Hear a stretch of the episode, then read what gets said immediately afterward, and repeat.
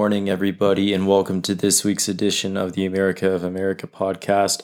As always, I'm Will Milam, and I'm excited to start the show.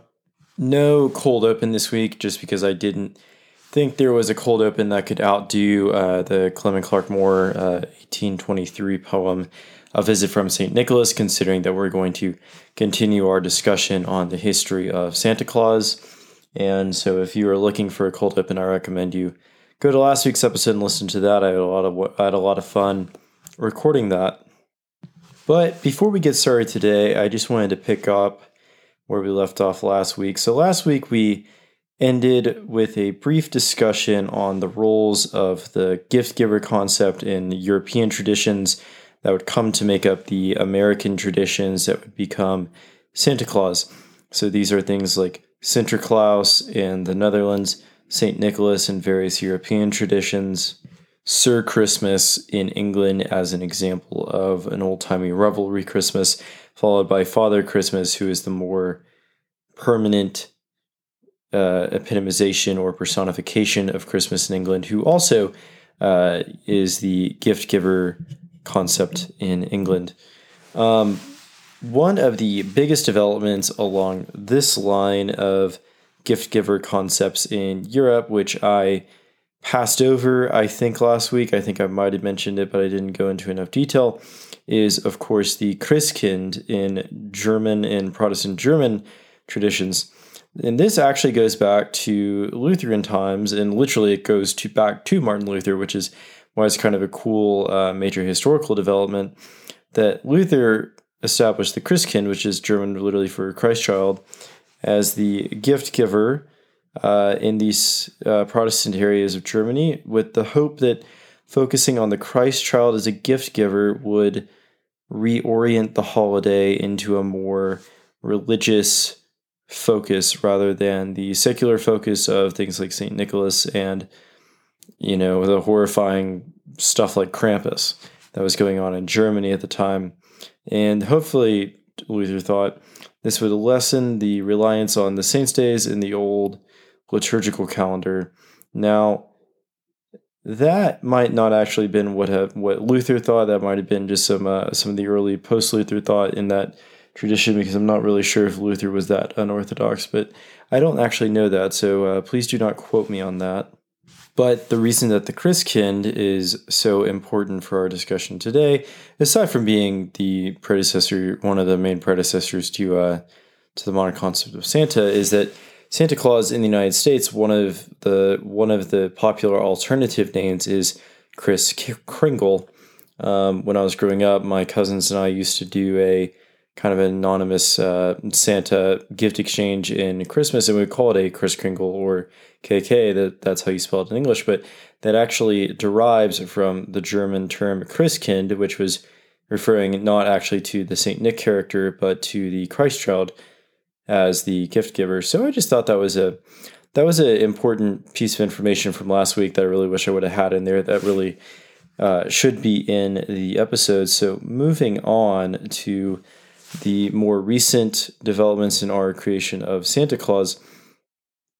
So, as I'm sure all of our American listeners and hopefully anybody abroad will recognize that by the 18th and 19th century saw a great wave of migration from many European countries to the United States, specifically to the Northeast and more specifically New York, think Ellis Island. So you had several of these groups that brought their respective Christmas traditions, uh, particularly the gift giver. And the th- story goes that it is these melding of traditions is where we get Santa. So the most popular basis for this is that the Dutch immigrants to New York, because remember, New York was originally called New Amsterdam and it was Dutch, uh, brought Sinterklaas, and that this started a long line of developments that would lead eventually to the 1823 poem A Visit from St. Nicholas. There are several reasons why this is probably untrue. The first being that the Dutch settlers that were in Manhattan were members of the Dutch Reformed Church, a church that was largely Calvinist and didn't recognize the saints' days. So there wouldn't have been a lot of celebration of St. Nicholas's Day on December 6th. Uh, and secondly, that by the 19th century, at least by the early 19th century, at least, uh, when all of this stuff started showing up, there were actually very few Dutch uh, descended people left on Manhattan. It was um, there was already large amounts of immigration, not only just from the English, but uh, started to see from uh, Central Europe and Southern European countries. So it wasn't as Dutch populated by about 1800. So, what is more likely is that in that early 19th century, uh, with the collection of different ethnicities and nationalities, there was a push to adopt certain saints in relation to these uh, nationality clubs. So, the Irish would pick St. Patrick, and John Pintard, who we will get to in his New York Society or New York Historical Society, took St. Nicholas as its patron and emblem. And I know I mentioned John Pintard, but the other person that I need to mention who is very, very important for the development of Santa Claus is Washington Irving. Now, if uh, you probably know Washington Irving from amongst his many stories, uh, the most famous in our time probably being the legend of Sleepy Hollow. But in his lifetime, Washington Irving was a, actually a very successful writer and wrote a lot of bestsellers. And one of those bestsellers was a satirical, it was a political satire called A History of New York, or more likely remembered as A Knickerbocker History of New York. Uh, in this satirical book, uh, Washington Irving would claim that the first church in Manhattan was dedicated to St. Nicholas. This was actually not true, but by this time, St. Nicholas had been already been with uh, Irving's help had been implanted into the collective memory of New York, though he might not actually have been there in the first place. Soon after, the New York Spectator published a poem where a line read, Whom we Sancte Claus name, which seems to be one of the first references to the term Santa Claus in the 19th century. However, there was actually documented that the tame that the name Santa Claus, uh, was already in use in 1773 and 1774 in reference to St. Nicholas. So the question then becomes why did it come back? If Santa Claus was being used, uh, the name being used in 1773 and 74, but then is not used again until the early 19th century, uh, why did that name come back?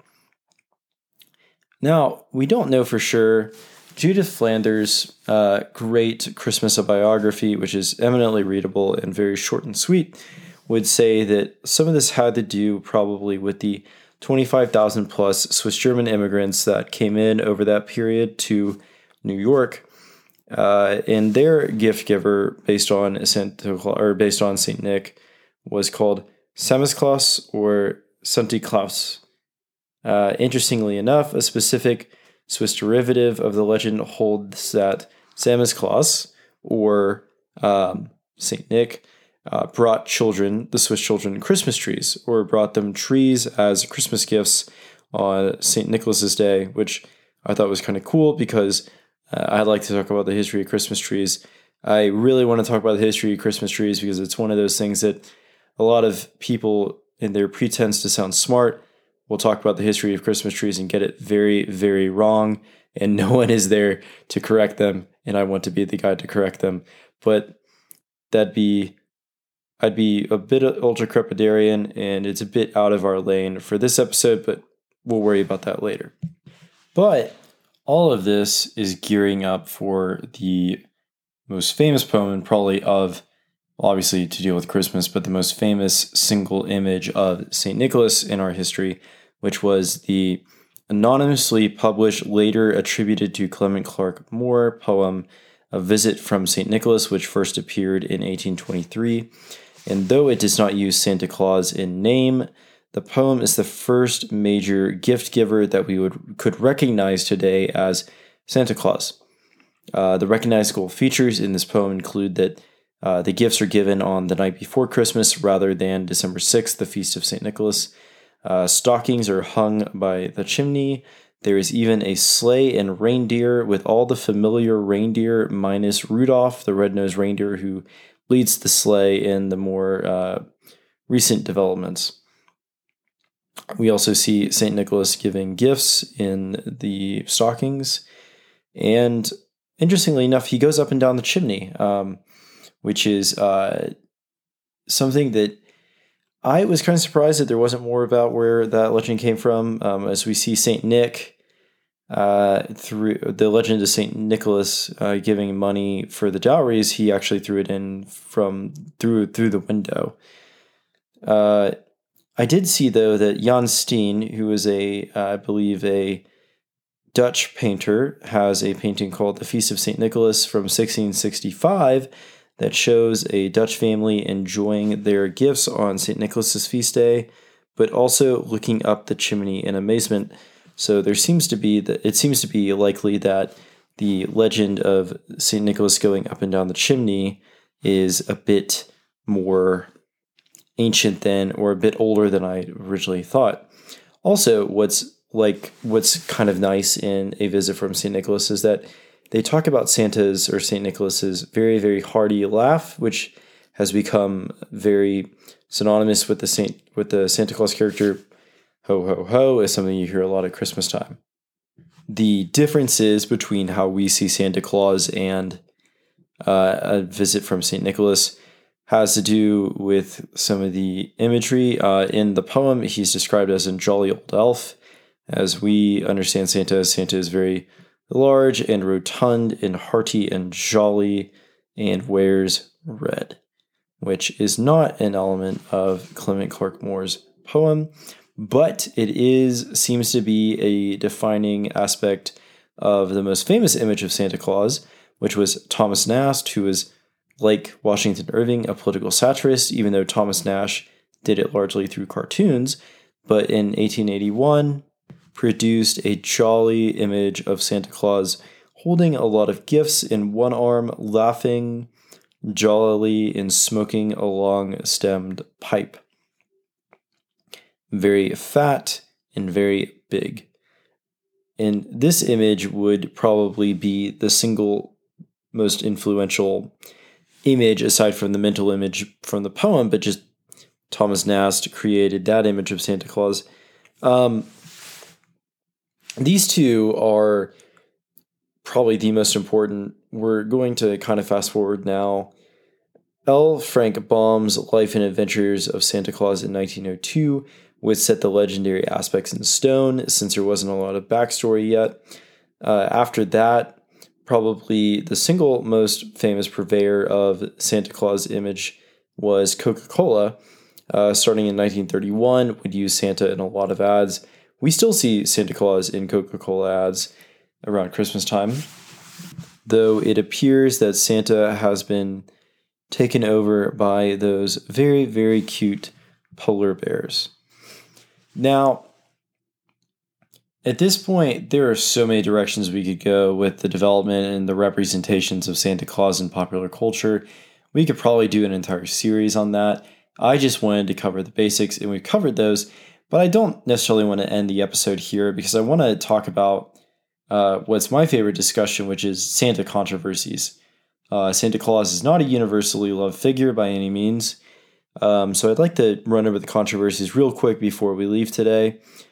Um, the first controversy had to do with England. And if you listen to these last couple episodes, for a while when the Puritans took over, the parliamentarians took over, Christmas was disestablished as a holiday. In many parts of the United States, uh, celebrating Christmas was looked down upon or even prohibited by law. But in the inevitable restoration of the monarchy with Charles II, there was a satirical uh, there was a satirical work called The Examination and Trial of Old Father Christmas by Josiah King, which again is satire, but it was basically putting the old Christmas holidays on trial and finally ending in their acquittal. Acquittal, but I just think it was kind of funny that they used Father Christmas as the as the symbol of the old Christmas revelry. Um, Another controversy involving Santa Claus occurred in the Soviet Union, starting in 1917 with the, with the foundation of the Soviet Union. Uh, in the League of Militant Atheists, which apparently is how you actually translate that name, which I can only imagine is the cringiest group of edge lords with state power you've ever seen. Encourage children to get rid of their Santa related stuff and to get rid of their Christmas trees, which I don't know how that worked out for the Soviet Union in the long run. I hope it did not. And finally, we have the oldest Christmas controversy, which is commercialization. Commercialism. Uh, as I said at the beginning of last week or the week before, the debate between the religious and secular aspects of Christmas are not new. They've they've seemed to have been going on uh, since the dawn of Christianity, but they're not going away, and they they still have a massive place in our cultural dialogue. And Santa Claus does not or Santa Claus, I think, is a really good representation of that because Santa Claus is a gift giver, which means that to do Santa Claus properly or to imbibe the spirit that Santa Claus represents, families have to spend a lot of money on gifts. Uh, Santa Claus, though derived from Saint Nick, is a thoroughly secular character, so again takes your mind off of the idea of the nativity of Christ or the advent of Christ onto something else. So it's always been controversial to have Saint Nick or Santa Claus be your symbol of the commercial aspect of Christmas that a lot of people really hate. And I think that unfortunately people have mistaken that hate with or the the dislike of the commercialization of Christmas, which I think is fair, with the festivals and the history of Saint Nicholas and his association with Christmas time. But things will go on as they are. Probably these these controversies do not look like they are going to stop anytime soon, and I imagine I'm going to get involved with them later on in life. But we will see that bridge when we come to it. And with that, I this is going to conclude our discussion of the concept of Santa Claus. I hope everybody had a good time. I hope everybody learned something. I learned a lot uh, doing my reading for these episodes. And with that, I'm Will Milam. This is the America of America podcast. Thanks for listening. Please subscribe. Uh, I will not be here next week. I'm going to take a Christmas vacation, but don't you worry because Christmas is a season and it is 12 days long until Epiphany. So I will still be doing Christmas related episodes. So this will not be the last one, but I hope that you are having a great Advent and that you can celebrate Christmas with your families. Please, uh, I hope everybody's staying safe with the uh, Omicron uh, variant going around. Um, but with that, I hope you have a wonderful Christmas as we come together to celebrate the birth of Christ and to hopefully be able to spend some quality time with our family and friends. So I'll see y'all next week. Bye bye.